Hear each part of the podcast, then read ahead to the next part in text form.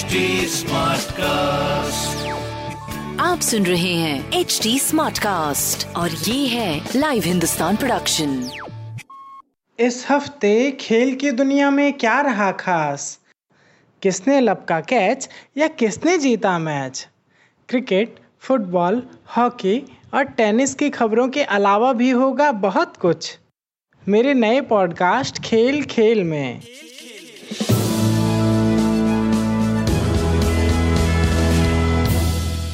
नमस्कार, लाइव हिंदुस्तान से मैं हूँ रत्नाकर पांडे। भारतीय शतरंज टीम ने इतिहास रच दिया है। भारत ने ऑनलाइन शतरंज ओलंपियाड में पहली बार गोल्ड मेडल जीता है।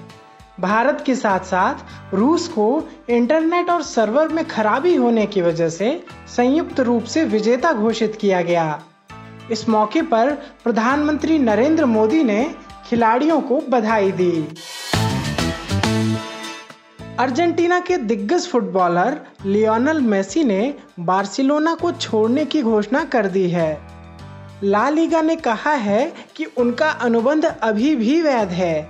अब उन्हें रिलीज़ नियम के मुताबिक बार्सिलोना छोड़ने से पहले करीब तिरासी करोड़ डॉलर का भुगतान करना होगा। भारतीय महिला पहलवान Vinesh Phogat corona virus positive पाई गई हैं। विनेश सोनीपत में ट्रेनिंग कर रही थी। उन्हें हाल ही में राजीव गांधी खेल रत्न अवार्ड से नवाजा गया है। चेन्नई सुपर किंग्स के फैंस के लिए एक बुरी खबर है।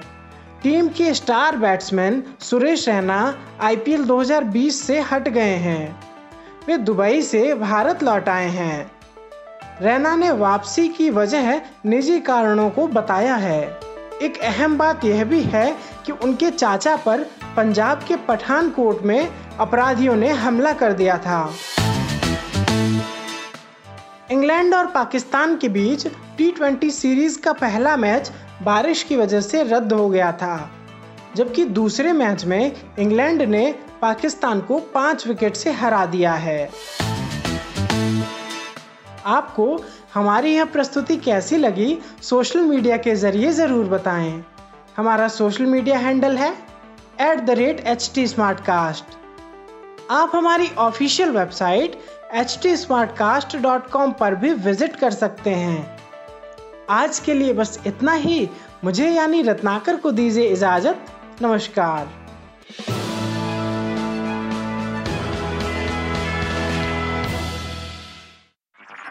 आप सुन रहे हैं एच डी स्मार्ट कास्ट और ये था live Hindustan production smart Smartcast.